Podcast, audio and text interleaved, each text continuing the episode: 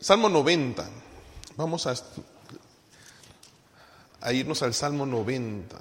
¿Lo ha leído usted el Salmo 90? ¿Sí lo ha leído? ¿Ah? ¿Se trajeron sus Biblias o no trajeron sus Biblias? Vamos a leer el Salmo 90. Dice tu palabra, la palabra de Dios así. Si está en. Dice: Señor, tú nos has sido refugio de generación en generación. Antes que naciesen los montes y formases la tierra y el mundo, desde el siglo y hasta el siglo, tú eres Dios. Vuelves al hombre hasta ser quebrantado y dices: Convertíos hijos de los hombres. Porque mil años delante de tus ojos son como el día de ayer que pasó y como una de las vigilias de la noche. Los arrebatas como con torrente de agua, son como sueño, como la hierba que crece en la mañana, en la mañana florece y crece, a la tarde es cortada y se seca. Porque con tu furor somos consumidos y con tu ira somos turbados. Pusiste nuestras maldades delante de ti, nuestros hierros a la luz de tu rostro. Porque todos nuestros días declinan a causa de tu ira. Acaban nuestros años como un pensamiento. Los días de nuestra edad son 70 años y si en los más robustos son 80 años. Con todo, su fortaleza es molestia y trabajo porque pronto pasa y volamos. ¿Quién conoce el poder de tu ira y tu indignación según que debe ser temido? Enséñanos de tal modo a contar nuestros días que traigamos al corazón sabiduría. Vuélvete, oh Jehová, ¿hasta cuándo? Y aplácate para con tus siervos. De mañana sácianos de tu misericordia y cantaremos y nos alegraremos todos nuestros días. Alégranos conforme a los días que nos afligiste y los años en que vimos el mal Aparezca en tus siervos tu obra y tu gloria sobre sus hijos. Sea la luz de Jehová nuestro Dios sobre nosotros y la obra de nuestras manos confirma sobre nosotros. Sí, la obra de nuestras manos confirma. Quiero que lean por favor conmigo el versículo 12. ¿Qué dice el versículo 12? ¿Todos juntos dice sí? Enséñanos de tal modo a contar nuestros días. Otra vez. Enséñanos de tal modo a contar nuestros días ¿Qué ha aprendido usted de la vida? ¿Qué ha aprendido usted de la vida? Quisiera mostrarle unas fotos eh, le van a recordar ciertos asuntos. ¿Se acuerdan? ¿Se acuerdan? Hermanas, ¿se acuerdan? ¿Se acuerdan cuando estaba embarazada? No, todavía no, no, vayas tan rápido, por favor. ¿Se acuerdan cuando estaba embarazada, hermanas? Papá, ¿se acuerdan cuando su esposa le dijo, estoy embarazada por primera vez? ¿Qué aprendió de esa lección? ¿Qué aprendió? Siguiente. Ah, ¿se acuerdan o no se acuerdan? Yo estoy en esa etapa ahorita, manos, mis zapatitos de mis niños ahí, bonitos. Pero veo los de mi Daniela, y están pasando, y los de Jafet, así, ¿verdad? Qué bonita etapa. ¿Qué aprendimos de esas experiencias? A ver, ¿algún hermano? ¿Qué aprendió esa experiencia de esos zapatitos? ¿Qué le recuerdan? ¿Qué aprendió de la vida? Hay que proveer. ¿Nada más aprendieron eso? A llorar con ellos, ¿a qué? Responsabilidad. Primeros pasos. Yo pensé que alguien me iba a decir, pastor, a disfrutarlos porque el tiempo se va rápido. Es lo que me han dicho a mí ahorita. Pastor, disfrute sus hijos porque el tiempo se va rápido. Siguiente, por favor. ¿Eh? ¿Qué recuerdos les trae ese? ¿Ah? ¿Qué recuerdos le trae esa foto? Disciplina. El hermano Miranda. Ay, y todo le dije, queda grabado. ¿Qué más? Y en Facebook creo que está. Disciplina. Algunos sufrieron de más. Esto les trae un mal recuerdo a algunos. Algunos les trae buenos momentos de saber que fueron disciplinados para el bien, otros les traen muy malos recuerdos. Siguiente, por favor. La familia. ¿Cuántos dicen gracias a Dios por la familia? Siguiente foto, por favor. Los vicios.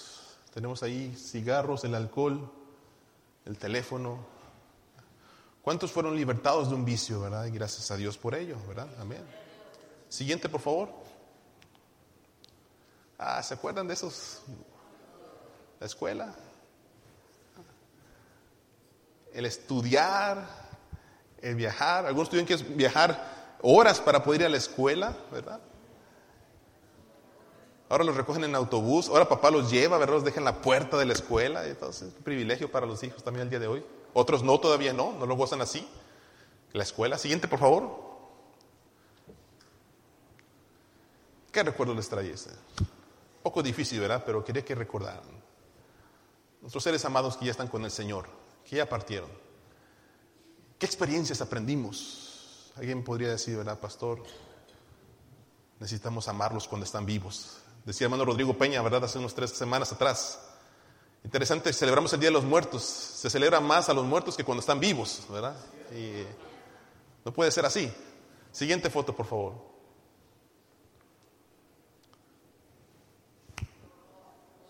¿Cuántos de ustedes han sido librados de accidentes?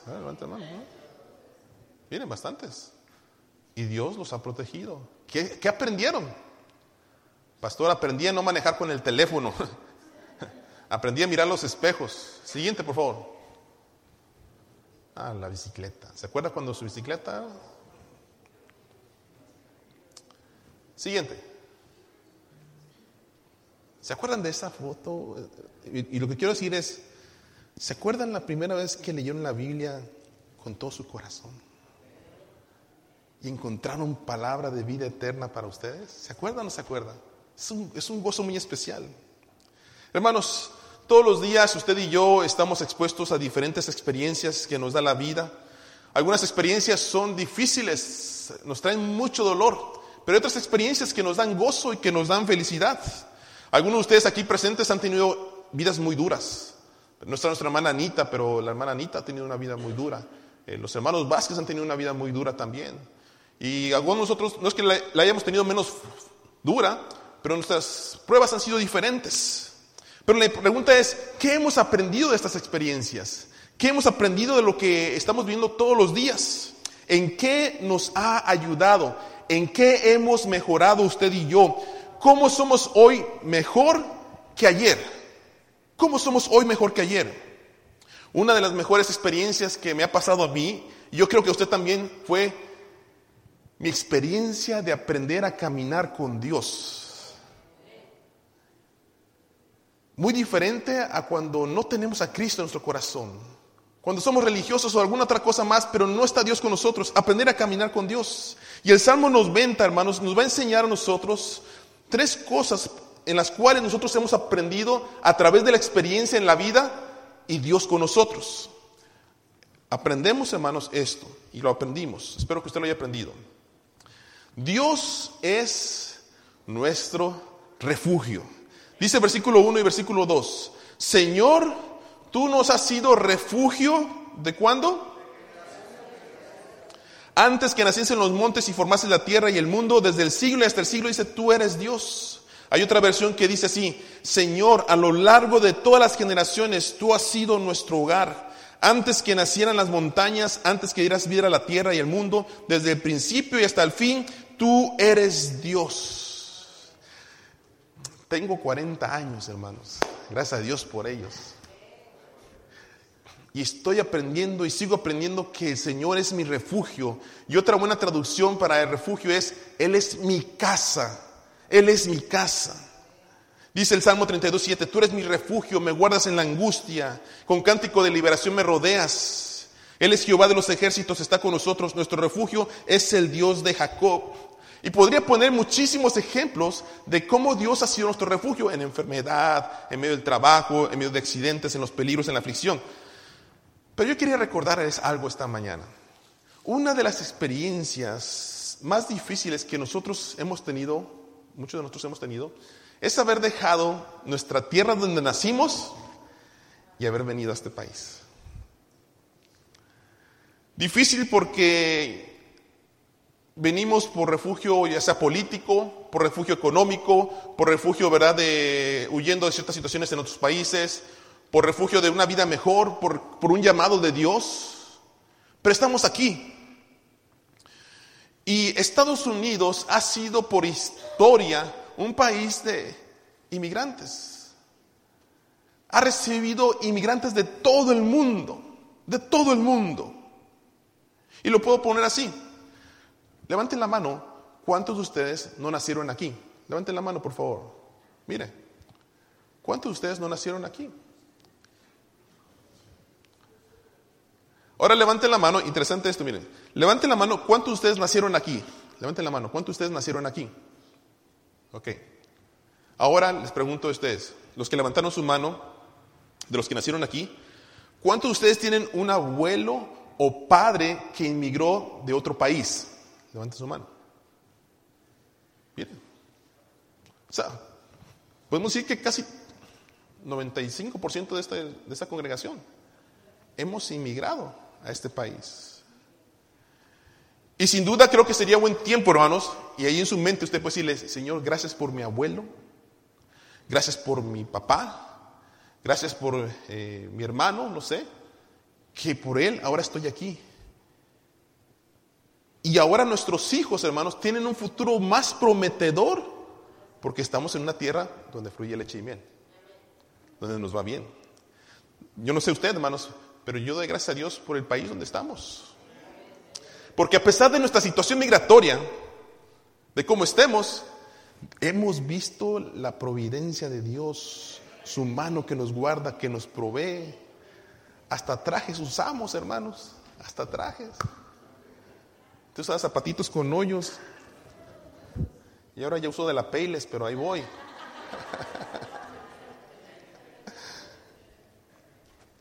Por eso el Salmo nos recuerda, hermanos, Señor, tú nos has sido refugio, dice de qué? De generación en generación, dice.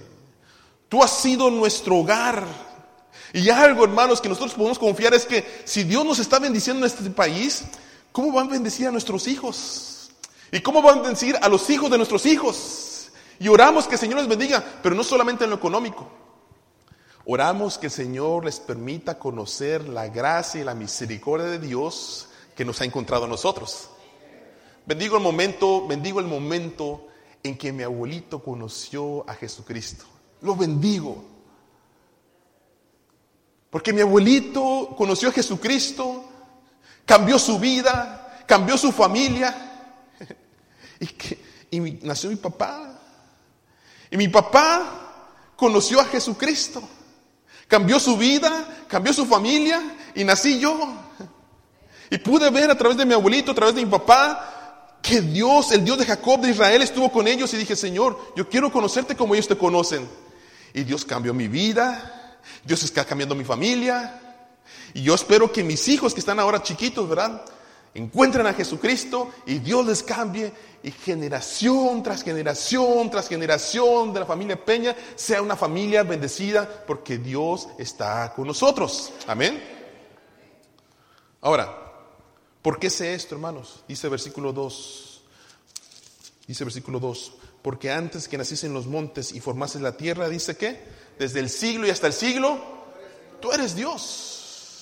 Hermanos, nosotros adoramos al Rey de Reyes y Señor de Señores. Y yo no sé usted, hermano, pero cada vez que vengo a la iglesia y pongo, pongo mis peticiones delante de Dios, yo sé que mi Dios no me va a fallar. Y que Dios está obrando. Ahora, yo creo, hermanos, el Salmo también nos enseña que no solamente el Señor es nuestro refugio, sino nos enseña a ser sabios con nuestra vida. Versículo 3 al 12, no lo voy a leer todo, no deje mi agua por ahí. Versículo 3 al 12 dice, tú haces que los hombres vuelvan al polvo, cuando dices, vuélvanse al polvo mortales, Mil años para ti son como el día de ayer que ya pasó. Son como unas cuantas horas de la noche. Arrasas a los mortales, son como un sueño, nacen por la mañana como la hierba, que al amanecer brota fresca y por la noche ya está marchita y seca. Algunos llegamos hasta los 70 años, dice versículo 10. Quizás alcanzamos hasta los 80. ¿Cuántos tienen 80 aquí? No, no levanten la mano. Algunos nos sentimos de 80, que es diferente. Si las fuerzas nos acompañan. Tantos años de vida, sin embargo, solo traen pesadas cargas y adversidades. Pronto pasan y con ellos pasamos qué? Nosotros. Versículo 12 dice, enséñanos a contar bien nuestros días para que nuestro corazón qué? Adquiera sabiduría. Algunos me han comentado, hermanos, pastor, ¿Cómo hubiera deseado haber conocido a Cristo cuando era joven? ¿Cómo hubiera deseado conocer a Cristo cuando era joven? Me hubiera evitado muchas cosas que estoy pagando el día de hoy. Y yo estoy seguro, jóvenes, si ustedes quieren escuchar un buen consejo, jóvenes, si ustedes le preguntan a alguno de los hermanos aquí, mayores que ustedes, y les preguntan, hermano, ¿qué consejo me da? Yo estoy seguro que le va a decir, lo mejor que te puede pasar a ti es encontrar a Cristo. No, no temo equivocarme. Inclusive Eclesiastés capítulo 12, versículo 1 dice, acuérdate de tu Creador en los días de qué? De tu juventud. Antes que lleguen los días malos y vengan los años en que digas qué? Hermanos, ¿pasa la juventud o no pasa la juventud? Pasa. Jóvenes, les va a pasar la juventud. Y se, se lo estoy diciendo su servidor. Entregué mi vida a Cristo joven. He sido feliz sirviendo a mi Cristo joven y no me arrepiento de haberlo entregado a Jesucristo joven. Amen a Cristo en su juventud. Estoy seguro que Dios no les va a fallar. Por eso dice el salmista, enséñanos a contar bien nuestros días para que nuestro corazón adquiera sabiduría. Otra forma de decirlo es, enséñanos a reflexionar sobre nuestra vida de manera tal que seamos sabios en cómo vivirla. Sabiduría, hermanos, es no solamente conocimiento, no es solamente canas, sino es carácter, es dominio propio, es lo que he aprendido a través de la experiencia y cómo lo vuelvo a aplicar. ¿Qué quiero decir con esto? ¿Cuántos de ustedes tuvieron bicicleta cuando fueron pequeños? ¿Se acuerdan la primera vez cuando aprendió a manejar la bicicleta? ¿Ah? ¿Se acuerdan o no se acuerdan? Yo sí me acuerdo. Porque la primera vez que me subí me di un porrazo. Y me caí. Y luego, pues los papás de antes, no sé si era más, no sé si su papá era paciente mío, más o menos. Carlos, levántate otra vez, papá, vamos, vamos, levántate. Y ahí voy otra vez, hermano Peña. porrazo. Pero cada vez que me caía y me paraba, hermanos, aprendía, aprendía. Hasta que, ¿qué creen? dominé la bicicleta. Y aprendí a manejar la bicicleta. Y en mi juventud iba en bicicleta, me gustaba la bicicleta. Me acuerdo muy bien cuando aprendí a manejar. ¿Se acuerda usted cuando aprendió a manejar? Yo sí me acuerdo cuando aprendí a manejar. Una vez choqué, nomás he chocado una vez en mi vida, gracias a Dios, hasta el día de hoy. Y la siguiente vez casi, casi mato a mi familia, pero nada más. Pero aprendí, aprendí mi aprendí, ¿saben cómo aprendí? ¿Saben cómo aprendí a espejear? A ver mis espejos. Tuvimos que salir, mi papá salió hacia a Chiapas porque mi abuelito falleció. Y salió él y nosotros tuvimos que salir con mi hermano Aquiles en carro. Y mi hermano Aquiles manejó toda la noche. Iba cansado. Yo ya sabía más o menos manejar y me dice, ok Carlos, te va a tocar manejar porque intentamos llegar. Dice, solamente vete derecho, no pegues más el acelerador, vete a esa velocidad. Y yo, ok, no hay problema, me subí. Mi hermano se durmió un rato mientras que podía dormir. Iba yo y se me pone un camión de esos que iban despacitos. Y yo dije, no, de aquí soy. Dije, mi primer rebase. Ahí va hermano Peña. Ya llevaba buen rato. Y yo no me había dado cuenta que los carros de atrás estaban desesperando porque yo no rebasaba. Cuando hago esto, sin direccional, sin ver mi espejo, un camión, una troca grande, se frenó. Y yo me metí así como, me aceleré, ¿verdad? El camión se enojó conmigo, ¿verdad? Me inventó el, el, tráiler más adelante. Mi hermano se levanta y dice, ¿todo está bien? Sí, todo bien, no, pasa nada aquí. Pero santo remedio, hermanos. ¿eh? Desde ahí mis, direccionales. Aprendí de mi error, aprendí de mi error.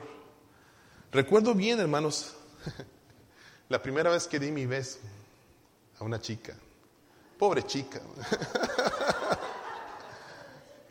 Pobre chica. No se iba a besar.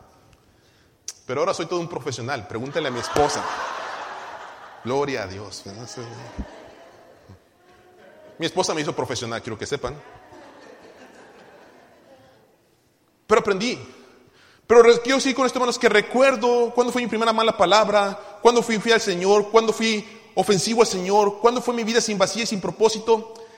Y he aprendido, yo no sé hermano, pero yo he querido ser sabio, he aprendido de las experiencias que he tenido en mi vida y cada día que pasa quiero crecer más y más y más en el conocimiento de Dios. Cada acción de gracias hermanos, cada día que yo celebre este año, este día, yo quiero aprender a ser más agradecido con Dios, con mi gente, con mi familia, con mis hijos, con ustedes, con la iglesia, con las personas que me rodean. Quiero ser sabios. Por eso dice la Biblia, la palabra de Dios, y dice Filipenses 3, capítulo 13, versículo 14, hermanos, yo mismo no pretendo haberlo ya alcanzado, pero una cosa hago, dice, olvidando que lo que queda atrás y extendiéndome a lo que está por delante, prosigo a la meta hacia el, supremo, hacia el premio del supremo llamamiento de Dios en Cristo Jesús. Mi deseo, hermanos, y no sé su deseo, es seguir a Cristo y seguir creciendo en Cristo todos los días de mi vida. Ahora, el Salmo nos recuerda no solamente que Dios es nuestro refugio, que seamos sabios en cómo vivimos, si también nos dice el Salmo, dice que el gozo del Señor es nuestra fortaleza. Si usted lee los versículos del 13 al 17 de este Salmo, se va a dar cuenta que el salmista está diciendo, he pasado tiempos difíciles. El salmista está diciendo, es tanta mi aflicción que él dice en el versículo 13, Señor, oye, ya plácate conmigo. Dice, ya, bájale prácticamente, ¿no? Ya, Señor, me está yendo difícil. Por favor, ten misericordia de mí. Y a veces nos sentimos así.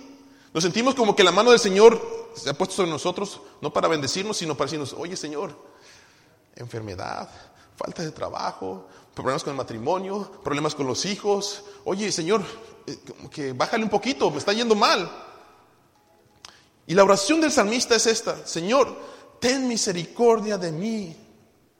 Devuélveme los tiempos de alegría. Yo le pregunto a usted, hermanos, ¿está usted alegre hoy? ¿Está usted alegre hoy? ¿Está contento? Eso quiere decir que el gozo del Señor es su fortaleza. ¿Sabe por qué? Levante la mano aquí. ¿Quién no tiene problemas? ¿Quién no tiene problemas? Dice Jacob, yo no tengo problemas. ¿Quién no tiene problemas? Yo lo quiero ver en su examen de matemáticas, a ver cómo le va la próxima semana. Todos tenemos dificultades. Algunos de ustedes le están dando, miren, algunos de ustedes están aquí esta mañana, hermanos, dándole gracias a Dios en un tiempo difícil donde el trabajo está escaseando, donde su matrimonio está en problemas, donde la enfermedad ha tomado sus cuerpos, donde los diagnósticos son difíciles. Algunos de ustedes están en, no sé, pero hoy para algunas familias, acción de gracias, es problemas en la familia. ¿Dónde vas a celebrar? Ah, con tu hermano, ¿y por qué no conmigo? Y, y hay pleito, hay pleito. Y los que estamos casados ni se diga. Amor, ¿dónde vamos a pasar la acción de gracias? Con mi mamá. ¿Por qué? No, con pues con mi mamá, nos, le toca a mi mamá. Pero es que tú sabes que mi familia siempre, sí, pero mi mamá, y ahí está pleito. Y después están comiendo ahí los dos todos enojados, ¿verdad? Cualquier parecido es pura coincidencia, ¿eh? No estoy hablando de nadie.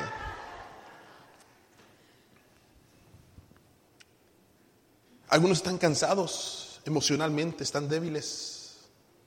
Algunos tienen conflictos muy, muy grandes, hermanos. Pero aún con todo, podemos decir este día, esta mañana, Señor, gracias porque tu gozo es mi fortaleza. Porque el gozo del Señor, hermanos, no descansa en que todo esté bien. El gozo del Señor descansa en que Cristo habita en nosotros, en que Cristo nos ha perdonado nuestros pecados, en que tenemos la seguridad de que si el Señor nos llama a su presencia, nos vamos con Él. Decía la madre Marta Jiménez, haciendo énfasis a su testimonio, pues yo sentía que me iba a morir y me despedí de mi familia. Y yo le preguntaría, hermana, basado en el sermón, ¿qué aprendió de esa experiencia?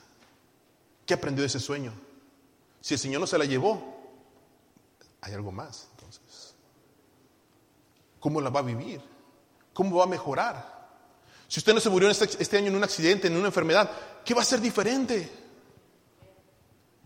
Si usted tiene hoy a sus hijos y está en la iglesia o está en su casa, ¿qué va a hacer diferente usted?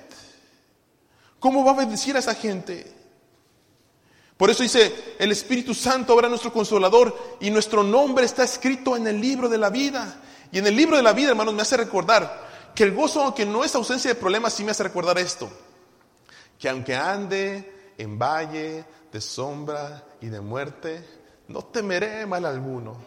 Porque tu vara y tu callado, dice, me infunden aliento. Preparas una mesa, dice, delante de las personas que me angustian o de las cosas que me están angustiando. Y dice, y todavía tomas el aceite y me unges. El aceite, símbolo de la presencia de Dios. Y dice, y mi copa está rebosando. ¿Sí ha comido usted con una copa vacía? ¿Ha estado usted comiendo con una copa vacía? ¿Cómo se siente? Mesero, por favor, échale más agua, ¿no? Porque me estoy atorando. Pero cuando tenemos una copa llena, podemos acudir a ella en cualquier momento, está llena. Y luego dice, me encanta el Salmo 23 porque dice, el bien y la misericordia que me siguen, no un día, todos los días de mi vida, dice, y en la casa de Jehová, dice, me refugiaré. Es mi casa. Es donde yo vengo a depositar mis problemas, mis aflicciones y a tener acciones de gracias porque el Señor ha sido bueno conmigo. Hermanos, hoy no, hoy no es el día del pavo. Hoy no es el día del pavo. Es más, me atrevo a decir, hoy no es el día de la familia tampoco. Hoy es día de gratitud, de acciones de gracias. ¿De qué nos sirve comer juntos? ¿De qué nos sirve pasar tiempo juntos si ni siquiera un gracias va a salir para mi esposa, para mi hermano, para mi novia, para mi amiga, para el pastor, para la iglesia, para mis hermanos? ¿De qué nos va a servir si ni siquiera podemos expresar lo que hay aquí adentro hacia afuera?